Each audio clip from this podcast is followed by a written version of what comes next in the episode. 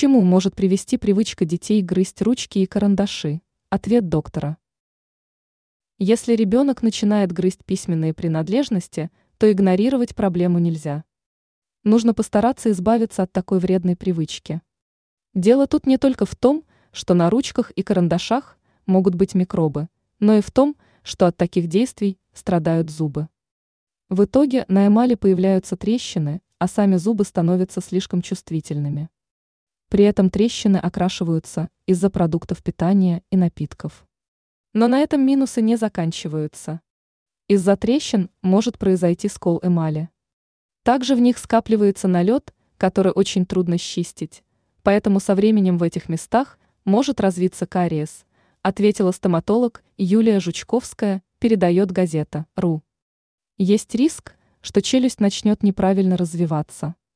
Кроме этого, ребенок, который постоянно грызет карандаши, рискует получить травму слизистой. В итоге боль и дискомфорт. При этом надо учитывать, что травма долго заживает. Стоматолог отметила в беседе с журналистами, что химические элементы, которые могут быть в составе чернил и грифелей, способны провоцировать аллергические реакции.